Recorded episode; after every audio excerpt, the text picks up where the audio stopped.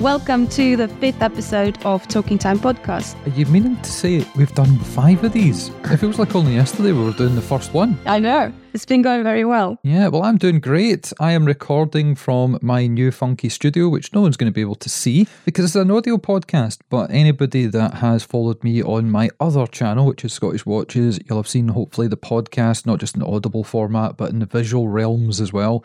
So that's where I'm recording from. If the audio is slightly different than you're maybe used to before, that is the reason. But fingers crossed, there will be no audio or visual gremlins. Everything will go tickety boo. But before we introduce our special guest for this episode, I believe you come bearing news. I am bearing. We've got something very exciting coming up. Uh, and actually, our guest is taking part as well. We've um, just announced our first live event, which is going to be big in London uh, in Westminster. It's an event just for British brands, our tra- trade members. We've got 81 now, uh, so lots of brands to see. It's uh, happening on the on Saturday, 9th of March, 2024, and it's called British Watchmakers Day. We've got 30 um, exhibitors confirmed already, uh, a lot more to come. They will all be announced in due course. Uh, we've got Roger W. Smith exhibiting for the first time ever. But what's the most exciting thing about it is brands will be creating limited edition watches just for the day. And uh, to, to start that trend, uh, Roger W. Smith is creating a Series 1 watch. Um,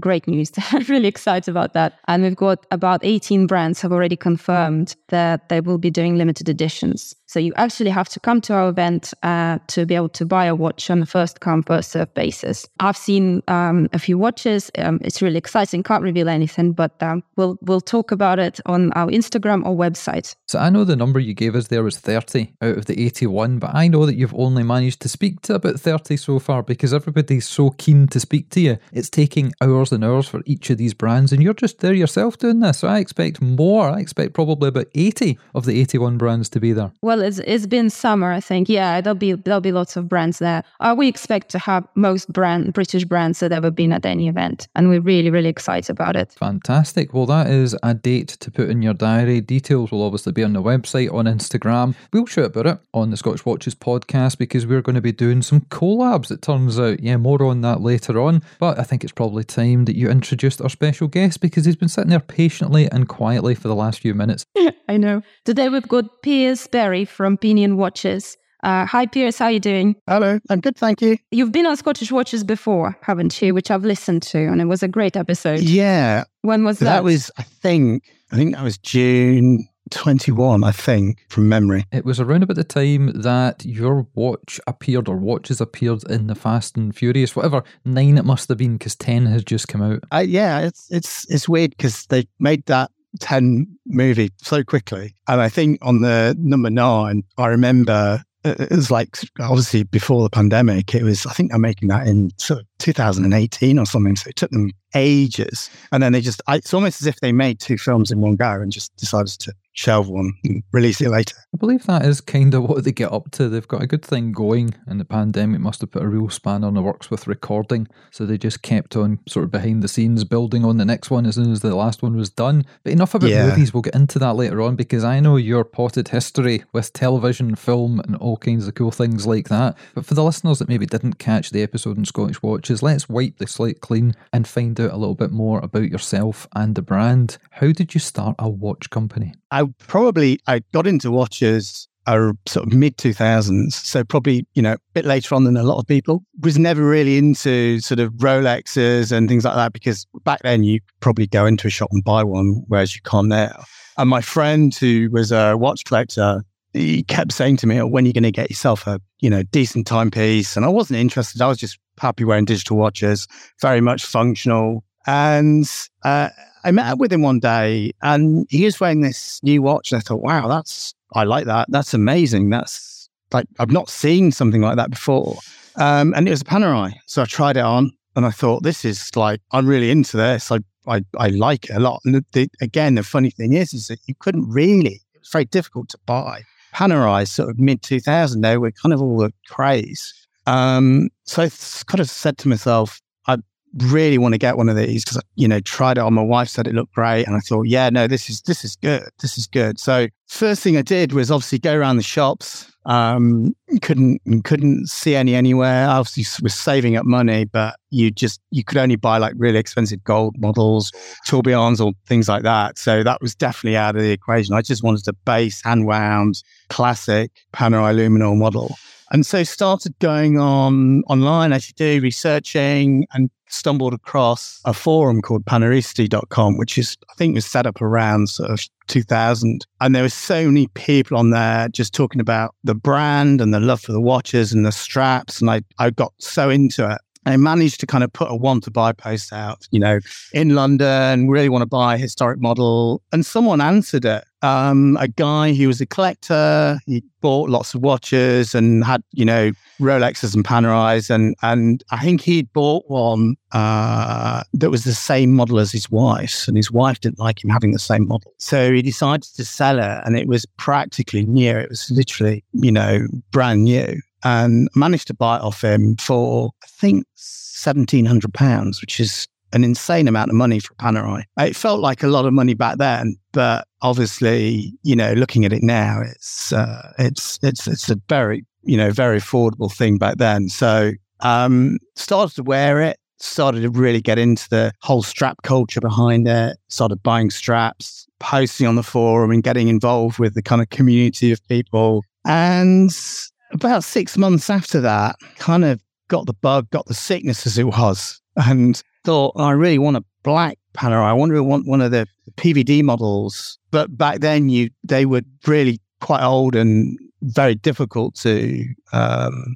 to get hold of, and I think they were sort of upwards of ten thousand pounds. So as a contrast, I thought really want a black PVD watch, something like the Panerai, and again stumbled across Bell and Ross, who had that similar kind of design aesthetic. It was obviously a square watch, but it was it was very similar in kind of look and feel and very simple. So again, sort of saved up money, sold a few old design books and things like that, which were just cluttering around the house, which I'd had for like 20 years. So they're actually worth quite a bit of money and managed to get like a watch fund together, much to my wife's sort of anger, is not anger, but, you know, sort of just you don't you don't need another watch. Sort of why do you need two watches? Why does she need more than one handbag, one pair of eh, shoes? Eh, eh, exactly. Yeah, exactly. This is it. And I said, well, you only wear one at a time. Like, but no, was really he's really sort of into that and and went and bought I went and bought Bell and Ross and thought after that, thought that's it.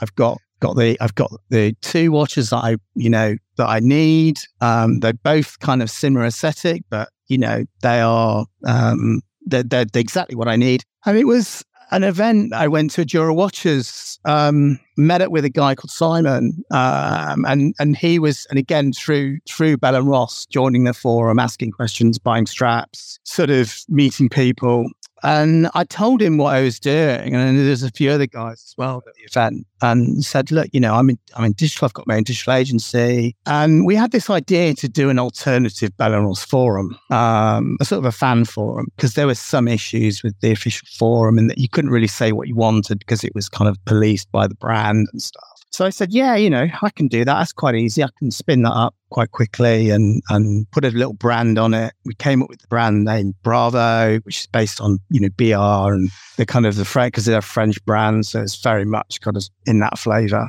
Launched the forum, was expecting it to be no more than just the kind of local people that we'd met uh, on the official forum and some of the people that we'd met at these events. And literally within sort of uh, two or three months, there was about 15,000 people going on that forum a month. And we were like, this is wow. crazy. Yeah, this is just nuts. There's just so many people coming on there asking questions. A lot of them, obviously, people like like I was. You're looking to buy a model. You want to hear from people like you. You don't want to hear from a salesperson. You know, you really want to hear from the the people that bought it or the, um, fans, as it was. Um, funnily enough, one of the one of the early members of that forum was um, a guy called James Thompson, who um, is also known as Black Badger, who obviously went on to do a lot of a lot of things in the watch industry. But that was really his first sort of exposure, I think, to to sort of watch culture sort of in a social in, this is before social media, but in a kind of a you know a, an online sense. So we did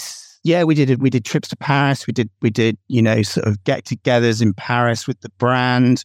Bell and Ross basically saw what was happening, that we were creating this this fan um, this fan forum basically on their behalf, and they kind of sort of we became not ambassadors, but we became almost like independent um, consultants for for and Ross. Simon went off and actually worked for them for a while officially. I was still running my agency. Uh, we then redid their official forum for them, and um, you know it it lasted for a good two or three years, um, just building up this base and and getting people from all over the world to visit. And it was during one of these events, and this was what sort of I don't know, 2009, something like that my agent, my digital agency that I had, uh, and I lived in Henley. Um, someone mentioned to me and said, you know, there's a there's a have you heard of Bremont? They're a they're a watch brand. They're based down the road, you know, based down the road. And I was like, I think I've heard of them, but I've not really looked into it, you know.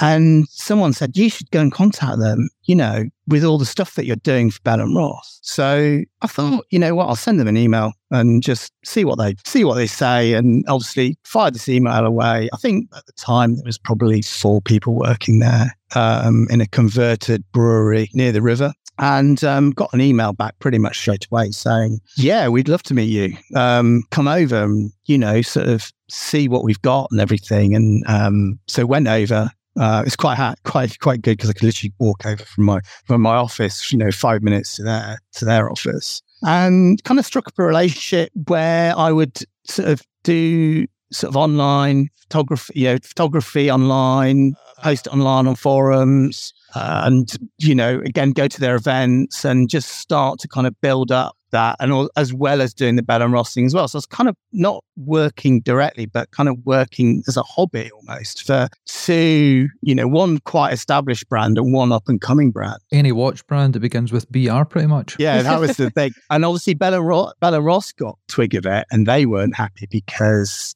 they do pilot watches and Bremont were doing pilot watches and they were at Baselworld and you know and so when you go to Baselworld it's like you know who do you go to? So we would go to we would go to Bremont who were not in the main bit. We'd go to the hotel where they are and then we'd sneak off to the uh, to the Bell Ross um, camp. They they were the they were the guys that basically paid for us to go over there. So it was a little bit like that. But I kind of finished when Simon Simon got a job with Ross. I kind of said, right, I'm going to finish. You carry on with that, and I'm gonna I'm gonna start working more closely with Bremont. Partly because they were down the road. Um, I was getting much better access. I was able to just go in and see their military watches that they'd just suddenly built. I could take them away, take them home, photograph them the same day or night, or in some cases 4 a.m. in the morning, and then ship them back the next day. They'd drop them off at lunchtime, and by sort of the evening, they'd have a set of photos that they could share online, which is, you know, it kind of worked both ways because I was getting to see new watches. I was getting to see them close up. I was getting to see how things were not built, but, you know, getting, you know, just getting a lot of kind of exposure to. And, and I was really enjoying it because it was a complete contrast to what I was doing, which was effectively sort of co running a digital agency. I then went on to do a forum for Bremont uh, called Altitude, which is still going to this day. Um, I also set up their Bremont fans Facebook page, which I think is more popular now than the forum. And it was during, I think, 2012 that someone from the forum said, look, you should do a forum special edition. I was like, yeah, it sounds like a good idea, but it's not really down to me. It's down to, um, you know, it's down to the, the, the guys of what they want to do. And I think someone from the forum got in touch with them and they said, yeah, we'll do it. And so what I did is I kind of worked with our designer, had an idea of what we wanted to do. He designed some of the watches up and kind of we were saying, yeah, we want, you know, we want it to be, you know, anthracite dial, pro dial, based on the Martin Baker uh, model, DLC or steel. And they rendered some pictures out and then I posted them up online. So what I was doing is effectively I was I was I was almost retailing I was retailing the watch for them. So they would obviously take all the money um, but I was just almost promoting it and retail, you know, sort of raising awareness of this watch. And when we came to actually, when they came to take the deposits on the date, the watch, I think, practically sold out in 24 hours. And I got such a buzz engaging with people from a sales point of view, wanting to buy a watch, what strap they wanted, what options. It was, again, a total contrast to what I had, what I was doing in my day to day job, which was designing, you know, film websites. And I thought to myself, I really want to do this myself. I'm a designer. I can, you know, I had I had ideas about what watches I would want to design when I got to, and so early 2013, I kind of made a decision that I was going to start um, start making watches and start designing watches. That's how it started. Gosh, and then you've put yourself under a bit of pressure for Salon QP, didn't you? I did. What happened then? I did. I did. As a designer,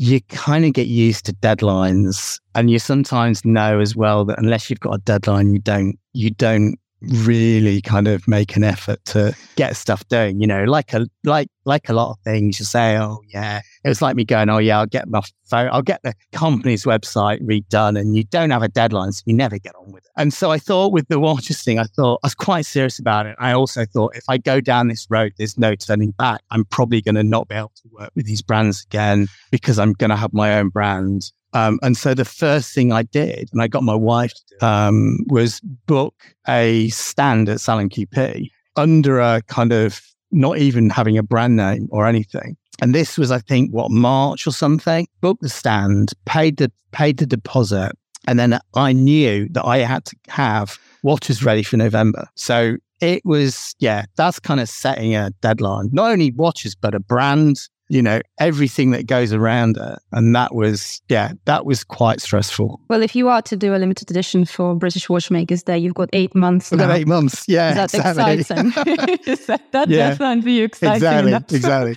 so, what was the first watch? I did a collection. And again, it kind of very much borrowed from that, that inspiration from Panerai, Bell and Ross, simple three hander called Axis. Axis being that it's sort of like the starting point, you know, the horizon for the collection. That's what I wanted to do. And it was three watch. It was, well, it was one single watch, but it was in three color. It was in three variants. We had uh, steel, stainless steel with black dial. We had a DLC version. That again, that's harking back to kind of Ross uh, style. That kind of you know wanting to do a uh, a, a black cased watch and then I wanted to really wanted to do a bronze watch. Back then, 2012, 2013, there was very, very few brands doing bronze watches.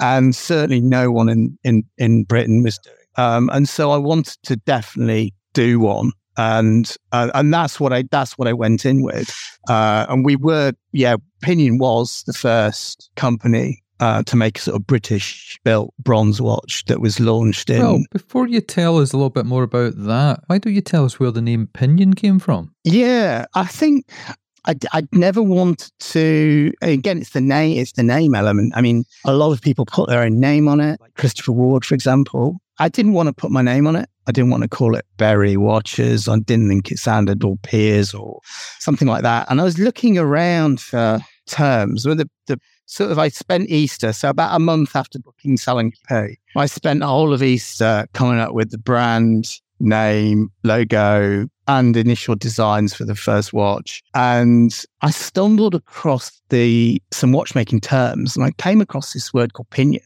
And I thought, well, that's quite nice because it's short. It, the characters are kind of similar to my name in terms of the first two letters. So there's a there's kind of relevance there, but it's not my name. And I just like the fact that the the pinion, the wheel, the pinion wheels are, you know, instrumental in effectively how your hands and other elements of the mechanical watch operate, but they're often hidden. They're often you don't see them. So I, I quite like that aspect of it. So that's that's what I went for. And I obviously did a check on trademarks and things and it was it was free. So I I, I thought, no, I'm gonna I'm gonna go with that. Fair enough. That's that explained. Back onto the bronze. Yeah. So again, between March and November, I basically resigned from my own company. So I set up an agency in 2003, 2003 with a couple of brothers. We grew the business. We worked doing a lot of work with Universal Pictures on most of their film releases. Worked on about, what, 45, 40, or so films. Hit us with some names. Give us the big highlights. The big highlights. Well, we did Bridget. We did the second Bridget Jones film,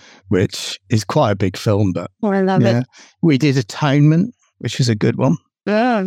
Well, We did uh, what else did we did? We did Frost Nixon. Then we did some more, which were more from Universal areas. So we started looking at um, Despicable Me Two. Uh, we did Kick Ass Two, but I think we then started working with Fox. I can't remember if they were all, you know, but we ended up doing like The Hobbit, and a lot of those were mobile apps that you would engage with and do stuff, do something with. Um, so yeah, some quite big, some quite big um, stuff. That's some heavy a hitters there. We did some kind of lower, sort of what you call it, sort of more arty, low budget films.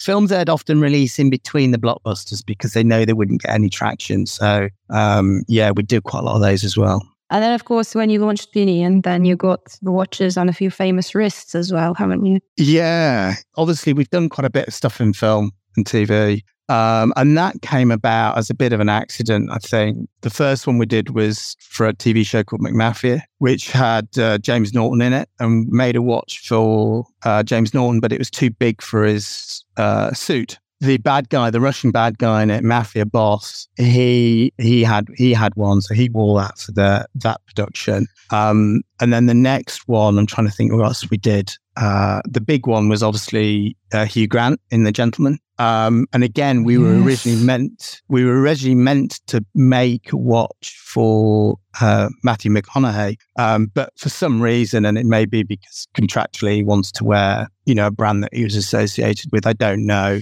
Uh, sometimes it's costume designers they have a specific look that they want to achieve. Um, but they said, "Oh no, that's not going to work." But we've got another character that will be perfect for, for a bronze watch. And I said, "Oh great!" And then they went, "Oh yeah, it's Hugh Grant." I was like, "Okay." Um, and he turned out to be probably the best character in the film. you know, sort of Yep, the, the, the whole of the film.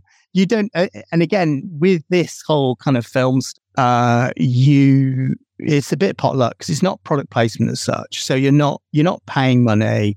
You're not getting airtime with your logo on the, you know, screen or people mentioning the watch, for example. You know, you, if you're lucky, you will possibly someone will be wear, um, uh, on a mobile phone and they'll have their hand up and you'll see the you'll see the watch.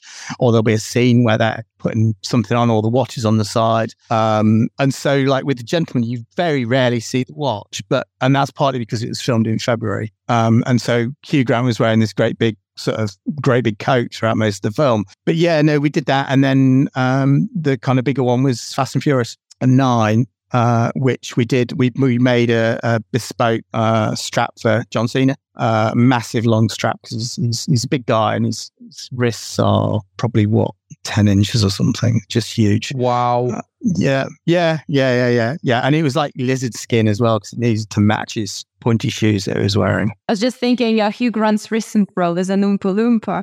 I mean, that would uh, definitely Yeah. been too big for the suit. yeah, I mean the thing is, what's really what's really nice, and obviously, you know, if you go back, Hugh Grant's, a, you know, he's traditionally a real watch person. He actually wore Panerai in the original Bridget Jones films, and this is before I was kind of into watches. And so, knowing that he was a bit of a Panerai guy, and I I used to be as well, um, kind of thought, oh, this is, and I got a note back from um one of his assistants saying, you know, thanks for loaning the watch. He really, really liked it. And I, I- you know, that means a lot to me that knowing that he's a watch guy and he liked the watch, that's good. Um, sometimes they get letters back saying, can we keep it? And I'm like, no. so you get that as well, but not on that occasion. So that's the big screen. How about the smaller screens? We've done uh, Doctor Who. Uh, we did Chris Noth, who's a guest. Uh, he's playing like a Donald Trump type character. We've done Taken TV series with Clive, who's a friend of mine. He's worn he's the watches in a, in a few things, but Taken. We basically I, I did the whole of the most of the cast in season one of Taken. I think there was two seasons of that. Uh, we did Angela Angela Black, which is uh, which was out a couple of years ago, and I think now on Netflix. Um, I had a near, I've had a few near misses as well. So I had, I'm just trying to think. Um, yeah, so I've had a few people that have kind of like, oh, can we get, can we get one of your watches? And then it transpires that the costume guy wants a bracelet or has got an eye, you know. So sometimes you miss out, and I think one of those was um, Citadel. last, uh, which was out last year, which was that kind of sci-fi film where we we sent a bronze watch off and it and it, it they just it didn't go with them. So um, you know sometimes you miss out, but yeah, we've got that and um, the morning show. We've just done uh, season. I think it's season three of the morning show. Um, so that'll be yeah, that'll be there'll be a, watch there, but uh, nothing nothing. There hasn't been much over the past year. Um, so you know, it's it's very sort of wait for the call and see what you can see what you can supply or or come up with and, and go from there. Just so happens, I have a friend in the industry, another guest on Scottish Watches, who I may be able to put you in touch with, and he may be able to connect some people together because he's always working on new things, and he's recently had a new series out in the BBC. So leave that one with me, and let's go back in time to Salon QP. How did it all go? Did you meet your deadline? yeah, I did. Just uh, I think I think it wasn't until the weekend before that I actually had any watches. Um, so I was very much like, Uh, this is not happening, and it was it was it was a, for a few weeks. It was very stressful. Uh, straight away, I you know I'd said I wanted a bronze watch and the case maker was saying, "Great, yeah, you, but you, we can't, we can't make one for then." And I was, and I'd not released anything, so I'd never said that I was going to release one. So I had no pressure. I just had it in my head that I just wanted to make a, a statement or a novelty, something that was slightly different. Because again, back then, no one was doing bronze watches. So, so I went off and got one of the steel cases and used the um, the platers who were who did the Olympic flame for the 2012 Olympics to basically um, to, to to plate it in in a bronze color to then put it on the stand. So when I actually presented the watches, it was still a steel watch, but it was a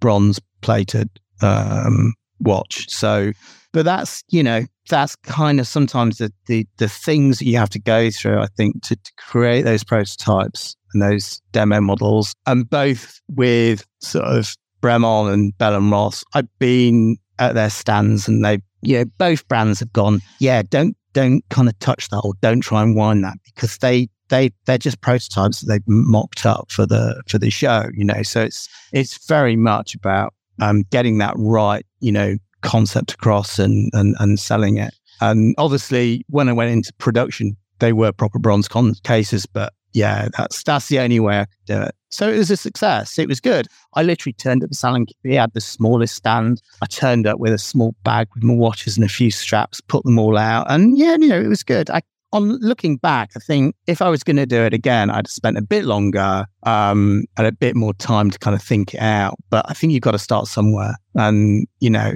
it's better to start small and go bigger than come out with a big splash and then suddenly disappear after 18 months. How did you find the whole process of creating a brand from scratch?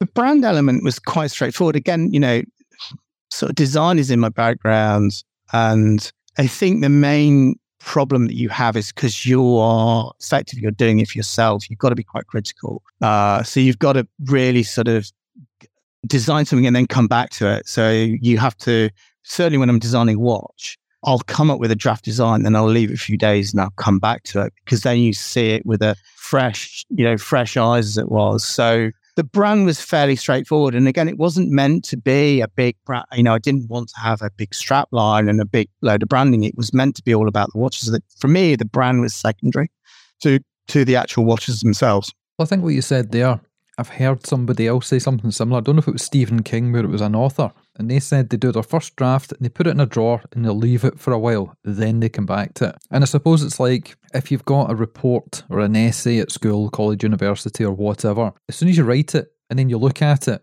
you spot no mistakes. Everything makes complete sense. It's only when you come back to it later mm. on that you see the tiny little flaws and the areas that you can make amends. It is. And it's the same with any design, really. I mean, certainly knowing from doing not just watch designs, but other stuff, you're kind of working almost like in a tunnel vision where you're focused on getting something done. And you're so focused on the particular style or the approach that you sometimes just need to, sometimes when you, you, you take a step back, you come back the next morning and you go, I'm going to change all that because that isn't right. And that's very much what it's, you know, so doing the watch design element is, is very much, you know, small iterations uh, testing them, um, printing them out, and you know, mocking them up and stuff like that, and and getting to the point where you you think, yeah, I think this is going to work. I mean, obviously, as a designer, you're always picking salt in your work. it doesn't matter what you do, mm. you're always going to come back and go, you know what? If I was going to do that again, I would have changed the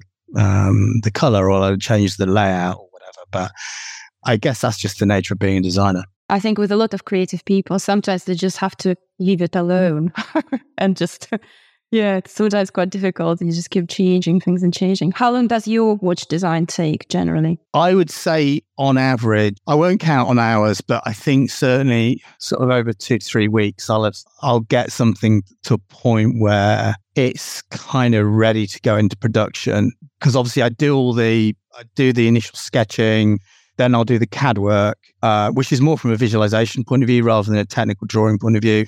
But I'll do rudimentary technical drawings as well. So normally, like um, you know, so, uh, the heights of watches and things like the heights of the hands and the dials, because everything has to clear. You know, what people don't see is everyone looks at watch face and they see it sort of straight down. They see the hands, but actually, what's really important is you know all those things coming up from the dial, like the applied indexes or the the ring, the sloping ring around the edge of the dial. The hands need to clear. Um, they need to be, you know, the right. It needs to all kind of fit together because ultimately you're making something that needs to work and not not drop apart. So there's a lot of that kind of aspect to it as well. But in terms of the visual stuff, yeah, come up with an initial visual, sketch out, uh, do the dial, do the do the case rudimentary case design, then mock it up in 3D and um, and that's when I get a more better sense of it in terms of where I'm coming from it. And then when I'm happy with that, I'll speak to some suppliers, get some estimates in, then I'll draft up all the uh, required artwork. So basically, it's like handing off to suppliers. So I'll do you know case dimensions and drawings, which aren't that detailed and technical, but they give you those kind of rudimentary elements that you want to have. And again, with the, mostly with the dial, it's pretty much you know straight transfer to them, and then they just basically um, put it together in their in their systems to to to, to mark it up, whether it's applied in indexes to engineer or it's um, you know printing. That's some of the positives. But we'd like to hear some of the negatives. Tell us some of the horror stories of the last decade plus since you've been designing watches. What have been the gotcha moments where maybe you thought things were plain sailing, you sent it away, and it didn't quite go according to plan? What can we learn from with your mistakes? I've had a few things. I had one of my earliest watches, which was the based on the it was the R 1969, which was based on the using the Niol stock Valjoux movements, and I wanted a kind of raised center raised element to the dial. Basically, what I actually probably wanted was just a dial that had a contrasting uh, press in it or something like that. Uh, it's all I, that's really what I wanted. But I had this thing in my head that it had to be raised. And so the dial maker applied the, the raised area to the dial, which meant that the hands wouldn't fit because the dial was too high. And this is what I was talking about earlier about it's all about the heights, it's all about the clearance. And if you do something and you get a load of dials made, and then you suddenly can't, I get a phone call from a watchmaker going, We've got a problem.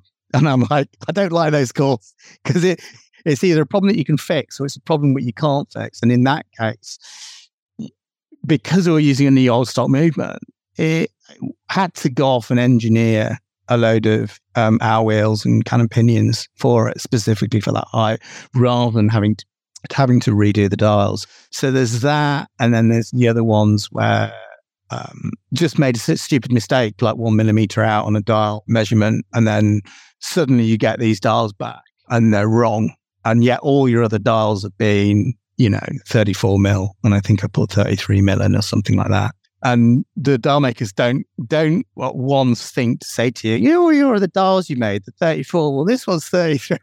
and you suddenly get a load of stuff that you spent thousands on and you you can't you can't do anything with them. So yeah, it's but you but you live in you know the thing is you learn from your mistakes and uh, certainly for me the whole heights of hands clearance of hands is absolutely critical but also fine tuning and checking to make sure that if you have just put in the wrong digit on a diagram that you you check check through it because it can cost you thousands. Um, and you, the only option is you have to go and get them all done again, and then you have to wait another three to six months to get them to get them uh, made again. It's, a, it's just a nightmare sometimes. I do hope everything went well with the latest uh, watch Neutron. Yeah, I mean, recently it's all been pretty straightforward. I think it's because now I've got formula that I stick to. I think certainly, you know, sort of starting out potentially the first first five years, I was learning as I was doing it. And like you say, you learn from mistakes and some of the mistakes can be costly. But now I've got a formula where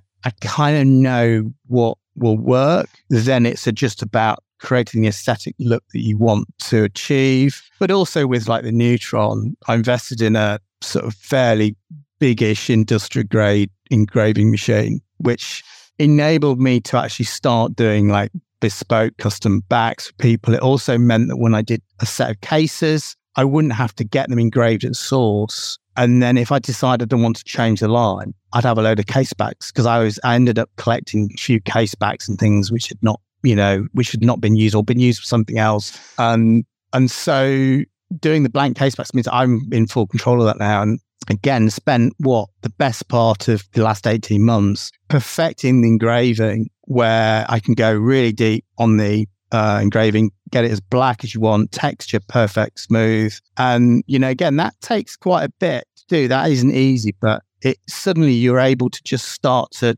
you know, create stuff. And so I've done a glass back recently where someone wanted their initials put on it on so I engrave on that and it goes on the inside. So you've got this exhibition back, but you've got this very subtle, it's almost like sandblasting effect on on the back. But also you've got people that want to give a watch to someone that they've just that's just retired from their work and you put their work logo on and a thank you message and stuff like that. So yeah, yeah, it's good. It's that uh, personalization element kind of really makes the the watch for some people. So this new one, do you want to tell us what's so special about it compared to your other releases? What makes it stand out? The Neutron, I mean, the Neutron I released last year, and I've, I do have a new one in kind of development, um, which I'm hoping, well, I'm, I, I will get it done for the show next year. Um, that's my deadline. But I'm hoping yeah, to get. I don't want to you in the case when I don't edit these shows Please. Yes. Yeah, exactly. Yeah.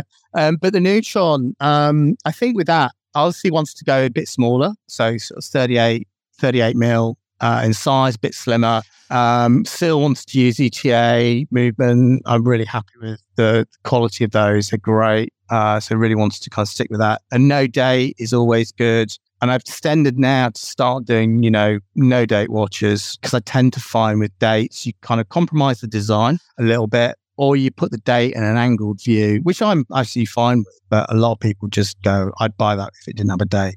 The funny thing is, is when I do a watch without a date, no one comes and says, I'd buy that if it did have a date. So there's something interesting there. I did all the um, sort of very nice finished dials and then all the all the uh, numerals were all applied. But then I did a polishing effect on them, which made them look like car you know, like you get on cars, you get a numeral on a car and it's like slightly, there's a slight curvature to it. So it's just got a very slight sort of, uh, just gives it that extra depth. It's not something I've seen before on watches. And I think doing that on the Neutron really kind of gave it a really nice quality. So that's, yeah, that's what, that's my last watch, but it's certainly not my last I've been working on this year because now I tend to do a lot more special projects um, and things like that. So tend to be doing like watches, watch watches on commission as it was, um, which aren't retailed online. They are um, for sort of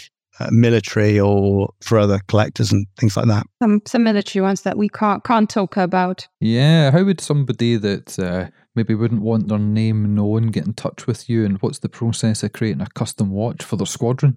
What they tend to do is, I think they, I often get referrals from people in the watch industry because you get some people who who make bespoke watches and they're quite expensive. And of course, these guys will go there and say, "We want to do a squadron watch. We want to do fifty pieces. We want to retail it for a thousand pound each or around that figure." And of course, these you know these guys can't do, can't do that, but they they do say, "But we know a person who can." And um, what I've done now, I'm on to my kind of third succession. So first one was Special Forces, uh, which was back in so between 2020 and 2021. I did around 80 watches for them. Uh, it's for a division of the Special Forces. I'm not allowed to uh, show the watch. Um, although I think when we do the show, I'll probably show the back of it because I think that will probably be, you know, something that I can maybe share, but not the front because it would effectively give away someone's identity. And just bear in mind that their previous watchmaker was Rolex as well. So, you know, that's something to kind of think, right, okay. Another good British brand there, yeah. Oh, yeah, exactly. So, did that. Then I did a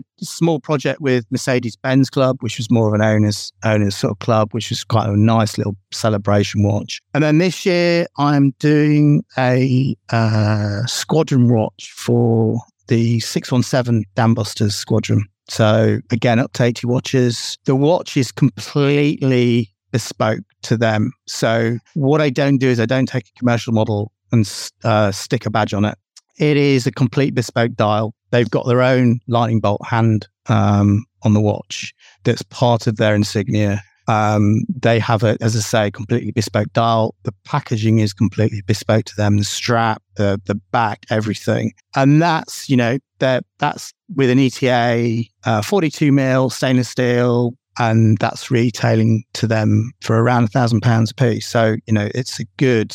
I think if you see it at the show, because I will bring, I will bring it to the show. I think, I think you'll be quite surprised at what you know what a bespoke watch can look like. That's totally tailored. The the only element of pinion on that watch is a small signature in the the bottom of the um the where the seconds are. So there's no it's all their own brand, and that's why that's how I like to prefer prefer to to do those sorts of watches. Okay, well maybe we should talk a little bit more about the show and maybe you can tell us about the location, where it's going to be held and why you chose that location. Yeah, well, I before we booked something, I have spoken to a lot of British brands and I just wanted we we we all just want to make it rightful for for the brands. It's not for the alliance, it's for the brands. Um, and um, we're making it quite affordable. I'd like to believe that so everyone can take part if they wish. Um, and a lot of people said, you know, wouldn't it be great to get lots and lots of light um, and get the big venue so we can fit lots of people? So the one we've chosen is um, in Westminster and it's called Lindley Hall. It's got a huge glass roof, so you could, uh, you know, see your watches very clearly. and when it gets a bit darker in March, then there's plenty of enormous lamps around and on the stands. So um, yeah, and uh, it can fit in, I think, about 700 people standing. So we, would love to get lots of collectors in. Our club members go for free as usual, and then everyone else, um, it's just a nominal amount, you know, um, but you'll have to get your tickets on Eventbrite. Um, and tickets are going on sale in the beginning of October. Fantastic. Well, looking forward to seeing how many of those 81 brands eventually turn up. But before we finish off the show, I believe you have some quick fire questions for Piers, don't you? Of all the watches we've discussed, which one makes you the most proud, Piers? Um, I think I think it's got to be the Axis, just because it was my first watch that I made. It, it, goes back to a time when when I did it under duress, under a lot of duress. And um, yeah, no, I think definitely, certainly, the Axis Bronze is is one of my favorites. Uh, whilst it's not the most refined and probably not the most design, you know, uh, considered watch that, that I've now evolved to in you know more recent collections, it's certainly one that I I, I really like. Apart from Pinion, what's your other favorite British brand right now? Oh, interesting. I do because I'm really into my military watches. I do have a soft spot for Vertex, Don, uh, Don's brand. Uh, yeah, I, I really like what they're doing with their just their aesthetic and and just the fact that they're just so cool. So yeah, I think it, you know, again, if I hadn't, if I didn't have Pinion, I'd have probably bought one. I think that's certainly yeah, it's uh, it's, it's really they're really really nice. Vertex will be at the event as well. It's very interesting that you say that because when I think of Vertex, I think of Pinion, and when I think of Pinion, I think of Vertex. That's interesting. Yeah, yeah. No, it's just uh, I say I take a lot of my references from military tools of you know very kind of clean watches and and that when they were released they were kind of like yeah that's absolutely bang on and um and some of the subsequent stuff that they've done is is spot on. So yeah, it's definitely definitely one. And I just you know the whole brand is is is great. The the, the history behind it and everything with the the obviously the um the Dirty Dozen connection and stuff. It's uh, it's gold. I don't have any heritage. I just have ten years of kind of you know making some watches and selling some watches and yeah but i mean all brands are 10 at one point you know that's that's that's the thing to remember is that you know all brands have you know been young and um, maybe not being a, a really high profile brand at some point. I'll take the second quickfire question, and that is who are your favourite or favourite international watchmakers? I've got a soft spot for Panerai, but I must say I'm not so keen on their their new models. I still think that some of their older collections are are better. Um, and again, it's from an aesthetic point of view. Who else? I don't tend to like sort of bigger brands. Um, I really like Habring as well. I don't know if that's how you pronounce it. I think it is, but the yeah, some of the stuff they do is is very unique. And I remember speaking to the um, one of the Salon QPs. I think it was before I was exhibiting, just going along as a fan. And I he, he I remember speaking to him, and he was like, "Yeah, keep it simple, keep it stupid." And he just had this like running seconds hand on the on the watch, which was going like twice the speed and stuff. And I just thought, yeah, that's great. Love it. All right. Well, we have come to the end of our time with you, Piers. So we're going to have to let you go and keep designing some new creations. But before you go, do you want to tell listeners how they can get in touch with you, how they can find out about what you're up to? They can look at your previous watches and stay in touch to find out about your new ones. Yeah, they can visit, just visit pinionwatches.com. All the information's on the site and you can get in touch with me directly through the site as well. Uh, if you want to talk about uh, the models that we've done in the past or present and um, look forward to seeing